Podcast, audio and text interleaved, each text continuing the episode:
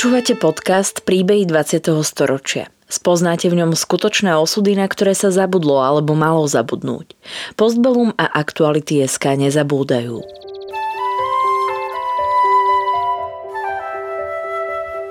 Vďaka konkrétnym príbehom sa dozviete, akým osudovým dilemám museli naši rodičia, starí rodičia, prarodičia čeliť.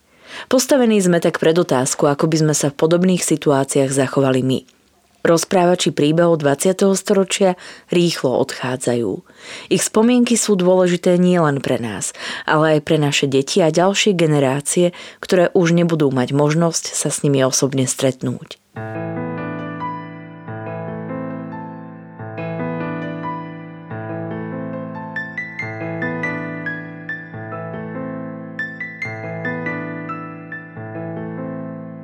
Izraelská historička Gila Fatran sa zaoberá holokaustom na Slovensku. Súčasťou jej práce je dokumentácia procesu postupného vyhľadzovania Židov. Je tiež členkou komisie pamätníka Jadvašem, ktorá udeľuje čestný titul Spravodlivý medzi národmi ľuďom, ktorí Židom pomáhali. Počas vojny na Slovensku spoznala oboje na vlastnej koži s rodinou a neskôr sama, keď sa skrývala, aby sa vyhla istej smrti a prežiť sa jej podarilo aj vďaka pomoci cudzích ľudí. Pochádza z východoslovenských Michaloviec, kde sa narodila v roku 1929 do židovskej, nábožensky založenej rodiny. Ela Goldsteinová, ako sa vtedy volala, bola šieste a už nečakané dieťa. Prišla som neočakávane ale nečakala som na pozvánku. Pamätám sa, že moje detstvo bolo veľmi, veľmi šťastné. A to hlavne preto, že rodičia boli dospelí a nemali už trpezlivosť na malé dieťa a mala som úplnú voľnosť. Veľmi, veľmi málo sa vmešovali do môjho rastu a do môjho života. Rodinu živil obchod s farbami, ktorý od hlavy rodiny postupne prevzali dospelí synovia. Tak otecko sa cítil už oslobodený z e, jeho prínosu k existencii rodiny. A venoval sa iba sociálnej práci, venoval sa pomoc, poskytnúť pomoc chudobným. V Michalovciach, kde štvrtina obyvateľov bola židovská, žilo dosť ľudí, ktorí túto pomoc potrebovali, pretože mesto sa nestaralo o chudobných židov. Dodával chudobným rodinám kurivo, zabezpečovali im obedy v prípade ochorenia a dokonca aj pomáhal dievčatám, keď sa už dostali do veku na vydaj. Na charitu dával zo svojho, ale vedel zohnať prostriedky aj od lepšie situovaných obyvateľov Michaloviec. Dnes by sme povedali, že robil úspešný fundraising v oblasti sociálnej podpory. Štátnu školu musela opustiť v štvrtej triede. Keď som mala nastúpiť do štvrtej ľudovej, sme boli už blízko vypuknutia vojny. To bolo 1939. A židovskí učitelia, ktorí boli prepustení z vyučovania zo štátnych škôl, sa našli naraz bez práce a rozhodli sa postaviť spolu s obcov židovskú ľudovú školu a, chceli, a dost, začali tam vyučovať. Pre nás, napriek tomu, že to bol to bol určitý trest voči Židom, že ich vylúčili zo štátnych škôl, ale pre nás deti, my sme boli z toho šťastní. Naraz sme sa nachádzali iba v židovských kruhoch so židovskými učiteľmi, ktorí boli veľmi vzdelaní a hlavne so židovskými priateľmi. Veľmi nám bolo dobre v tej židovskej škole.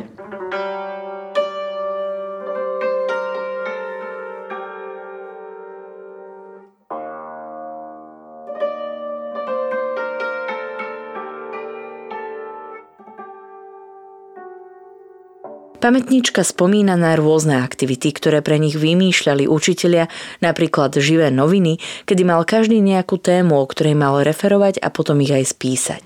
A ja som bola vymenovaná za šéf-redaktorku týchto novín triednych, ktorá každý týždeň sa starala o to, aby každá, každý druh písania dostal nejaký článok. Ešte tu na v Izraeli mi pripomenuli, jak rádi mali tento, tento, tieto naše noviny a jak rádi to čítali. Rodinný obchod bol arizovaný, ale dosadená arizátorka potrebovala odborné vedenie, preto otec získal štatút hospodársky prospešného žida, ktorý ho do istej doby chránil pred deportáciou a vzťahoval sa aj na maloletých členov rodiny. Starší bratia sa buď skrývali pred raziami, alebo boli odvedení do pracovných táborov. Razie namierené proti Židom vykonávali členovia Hlinkovej gardy spolu so žandármi a zajatých Židov potom odvádzali buď do zberných táborov na Slovensku, alebo priamo deportovali do Poľska. Pravidelné deportácie do vyhľadzovacích táborov začali na Slovensku v marci 1942 a do konca toho istého roku bolo zo Slovenska deportovaných približne 57 tisíc ľudí, teda dve tretiny populácie. Koncom roku 1943 pred očakávanými raziami a ďalšími deportáciami sa rozhodla rodina Goldsteinova, že vyšle Elu a jej švagrinu Aureliu, zvanú Reli, do Maďarska. Švagrina bola tehotná a vzala so sebou aj dvojročného syna Lácka. Tajne sa dostali cez hranicu s falošnými dokumentmi. Vďaka známym si našli byt v Debrecíne. Bola som typus dieťaťa, ktorý, ktoré si vedelo dať rady vždy a všade.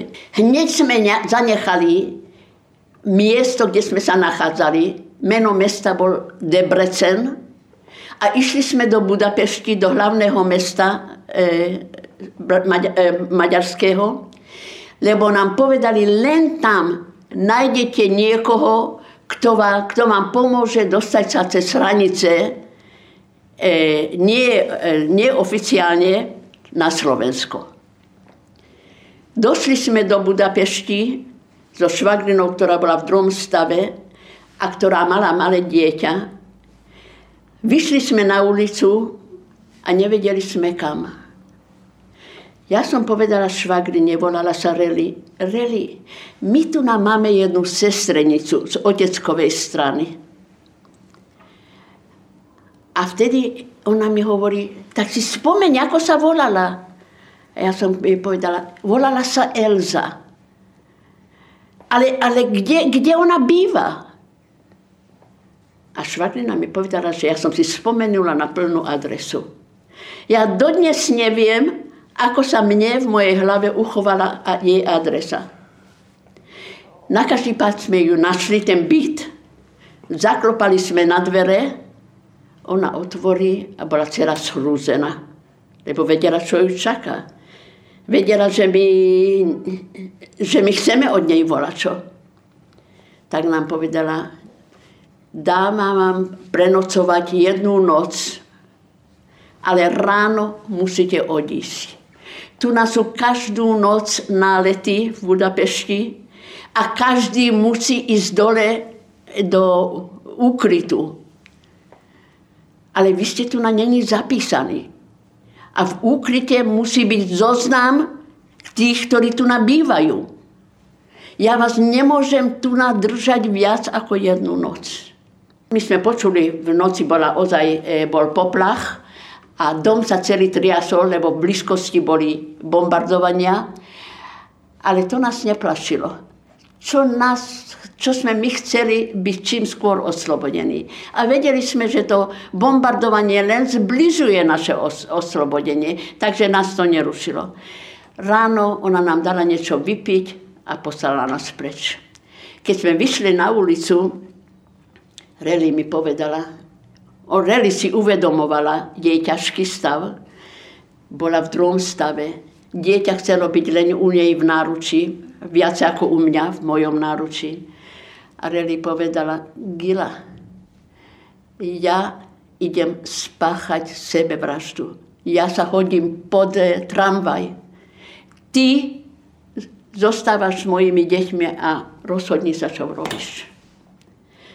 Na to som jej povedala, ešte sme není v tak strašnom stave, že sa máš hodiť pod električku. Poď, skúsime čo.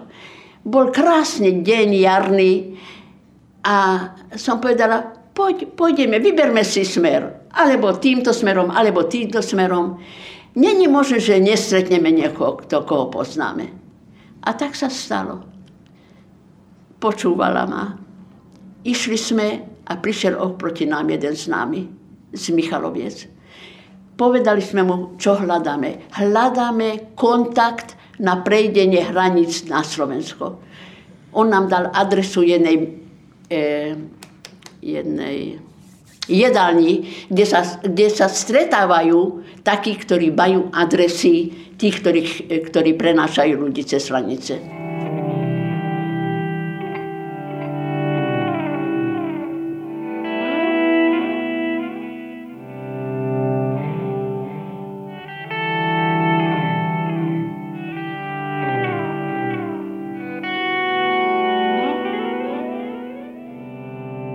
Skutočne sa im podarilo nájsť ľudí s kontaktmi na prevádzača a nakoniec v noci zložito prejsť hranicu, ale človek na slovenskej strane, na ktorého ich prevádzač odkázal, ich bez okolkov vydal colníkom. Colník sa nad dievčaťom a tehotnou mladou ženou s dvojročným chlapcom zľutoval, nechal ich prespať vo svojej posteli a hoci ich mal správne odozdať maďarským žandárom, ráno po výsluchu ich zaviezol do najbližšej chalupy. Tam ich nasmerovali na židovskú rodinu lekára v blízkej dedine, ktorá Reli aj Elu prijala.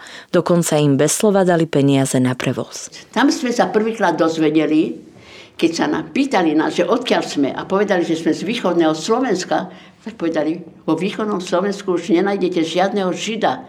Všetci boli evakuovaní na západ. Tak ja som povedala Reli, počuj sem, keď už sú není tam, jediné miesto, kde brat, jej muž odreli, evakuoval, to bude Žilina, lebo len tam mal veľmi známe, dobre známeho človeka, s ktorým mal obchodné styky. Za krátku dobu odišli do Žiliny, kde sa, ako správne predpokladali, ukryl Elin brat, manžel Reli.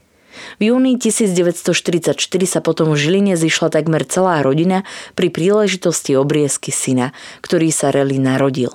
Robilo nám to dobre stretnúť tú rodinu, ale žiaľ potom skoro všetci zahynuli.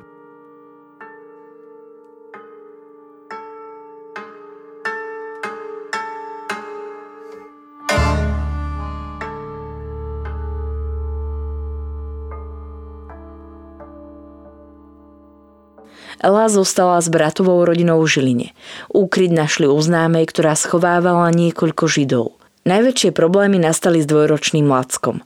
Ako vysvetliť malému dieťaťu, že nesmie chodiť, rozprávať, len sedieť a byť ticho? Rozhodli sa teda, že Lacka schovajú k bývalej susedke, ktorá mamičke ponúkala pomoc. A tam žije naša sú, suseda bývalá, ktorá povedala, pani Goldsteinová, keď sa dostanete do úzkých, ja vám pomôžem. Reli mi navrhla, aby som dieťa umiestnila u nej. A tak som to urobila. On bol, ten chlapček bol veľmi dobrý, dobrý chlapček a nerobil problémy, keď sa ho prenášalo z jedného miesta na druhé. A preniesla som to dieťa tam. Ale čo sa nestalo, po nejakom čase ona prišla povedať Reli a môjmu bratovi, že prišli urobiť u nej prehliadku a dieťa zobrali. Boli úplne zúfali, ale my sme vedeli, že medzi tým aj naši rodičia už není sú v Novom meste nad Váhom, kde boli, lež aj oni sa dostali do Serede. A ozaj dneska vieme, že to dieťa sa dostalo do ich rúk, do rúk babičky a dedečka. A že bolo deportované a že to s ním zle skončilo. Kam je odvezli? E, vtedy sa už deportovalo iba do Osvienčimu. Najprv do Serede, z, zo Žiliny do Serede, to bol e, tábor, ktorý, miestny tábor, kde sústreďovali, pokiaľ mali také číslo e, obetí, aké si prijali. A ako náhle mali toľko ľudí, tak s vlakom do Osvienčiu. Lacko sa dostal do Serede ako všetci ostatní, ktorí boli chytení, ako dospelý človek. To bolo malé dieťa. Ve, keď videli, že pohybuje sa dieťa medzi dospelými a, nikde, a nevie si nájsť niekoho, začali sa informovať, kto je tomu dieťaťu blízky. Nebol. Tak pozvali niekoho, nech si zoberie na seba, kto nemá nikoho z detí, nech toto dieťa nosí stále, ruka v ruke, nech idú dopredu. Tak sa dostalo to dieťa ruka v ruke s cudzou ženou do Serede.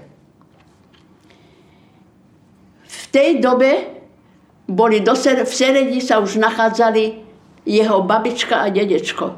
Vaši rodiče? Moji rodičia. A vyprávali sa spolu na určitom bode s jednou Michalovskou rodinou. A v určitej chvíli to dieťa e, stotožnilo babičku vytrhlo sa z ruky tej cudzej ženy, ktorá ho držala za ruku a uteká k tej babičke. A spoja sa. Od tej chvíli je osud rodičov a dieťaťa jednotný. On išiel v náručí jeho babičky do plynovej komory.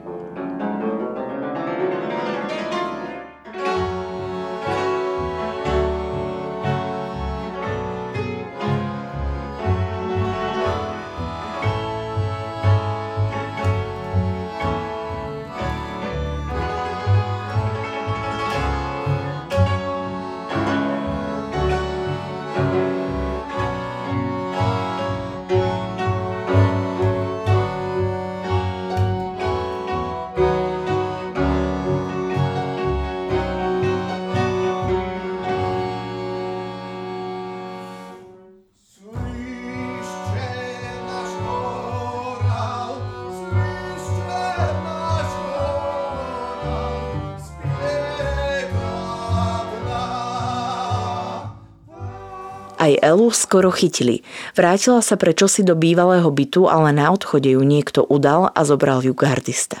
Prenesli ma cez, na druhú stranu ulice do prvého prízemného bytu a tam už bolo nachytaných mnoho židov, ktorých, ktorých, sa, ktorých chytili. A tam nás zavreli a nechali na stráži pred dverami ozbro, ozbrojeného vojaka s puškou na ramene. Ja som si najprv prezrela celý terén toho bytu, že či nemôžem zoskočiť cez nejaké okno spredu alebo zozadu. Vedela som, že nie, lebo byt bol na zvýšenom prízemí. Keby som bola skočila, bola by som sa dolámala celá. Tak to neprišlo na, na, do, do, do úvahy. Ale naraz bola, bol poplach. Prvá vec, čo som urobila, som sa e, dívala cez kľúčovú dierku, čo robí ten ozbrojený vojak. A vidím, že ten ozbrojený vojak už tam není. On utiekol, pretože bol veľký... Pop- e, e, ľudia sa veľmi báli poplachov. Vtedy sa bombardovalo. Ako náhle som videla, že on tam není, ja som otvorila dvere do Korán, neviem, čo som povedala ľuďom dozadu, vyšla som von na ulicu a ulica bola plná ľudí, ktorí prichádzali z nádražia blízkeho a aby, aby utekli čím ďalej od toho nádražia. Ja som sa e, spojila s tým, s tým, s tým, s tým veľkým, no, s toľkými ľuďmi a ja som prechádzala, stále som, bola, chcela som byť ďalej, ďalej, ďalej, ďalej, ďalej. Až pokiaľ sa neskončila tá, ten poplach. Keď sa skončil ten poplach, ja som už bola kľudná. Ela utiekla do Nového mesta nad Váhom, kde vyhľadala rodičov. Aj v Novom meste prebiehali razy a zbieranie židov, sama navrhovala rodičom, že utečú ďalej, ale odmietli. Tvrdí, že otec bol založením determinista a vzoprieť sa osudu pre neho bolo nepriateľné aj s vedomím možnej smrti. Pri jednej razy gardisti zobrali otca, ale ju aj matku zatiaľ nechali. Ako náhle otecko bol preč, lebo otecko bol proti tomu, aby sme volať, čo robili na záchranu. Lebo povedal, on bol determinista a, a mimo toho pobožný človek. A tie, tie, to neišlo spolu s, s, s našim osudom. Ako náhle otecko bol vonku, mamička rozpárala vnútro mojho zimného kabáta, všila mi dovnútra peniaze, ktoré jej zostali ešte, začala to naspäť a povedala, ty ideš von a ty sa zachrániš. Ja som povedala, mamička moja, aj ty poď so mnou. Hovorí, nie, lebo otecko nebude vedieť, čo sa so mnou stalo. A ona už nemala volu žiť, lebo mali sme už veľmi ťažkú minulosť za sebou. A, ale prinútila ma, že musím, musím sa zachrániť. Ela sa potom ukrývala u cudzej ženy a neskôr u zmiešaného manželského páru, s ktorým sa zoznámila vo svojom azile. V januári 1945 vyhľadala brata a jeho rodinu v Žiline. To bol 20. Janu, 20. januára volačo a my ste si mysleli, že čo chvíľa budeme oslobodení. Viete, dokedy sme sa ešte museli schovávať? Do 1. mája. 1. mája bola oslobodená Žilina.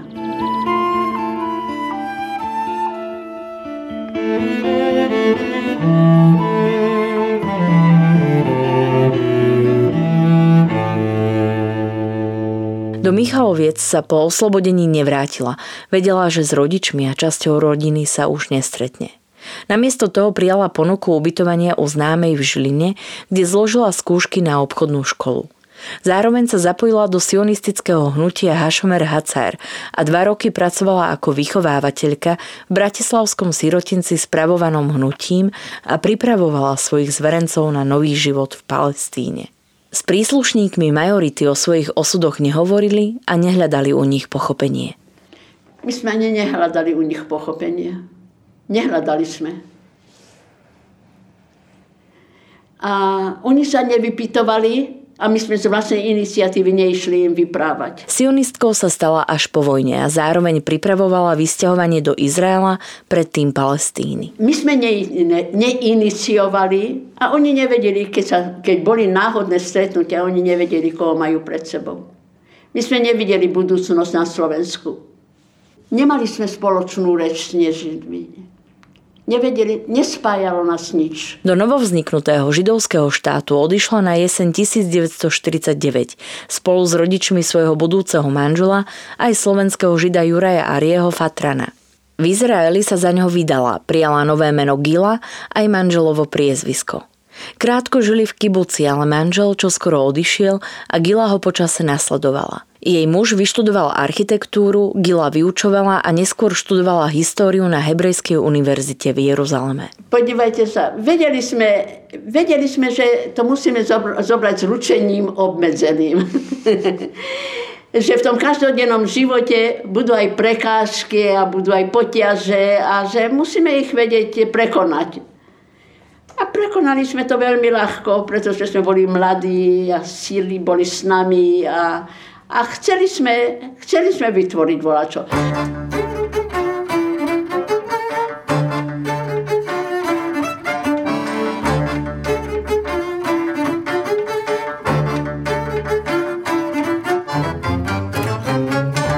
Príbeh Gili Fatran v roku 2015 zaznamenali Adam Drda, Jan Vlnás a Robert Portel.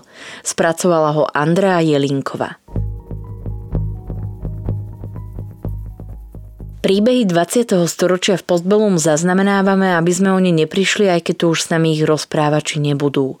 Aby sme nezabudli na ich osudy a na hrôzy, ktorým boli vystavení a na dôležité okamihy našej histórie, ktorá dnes býva často spochybňovaná a pre mnohých je neznáma.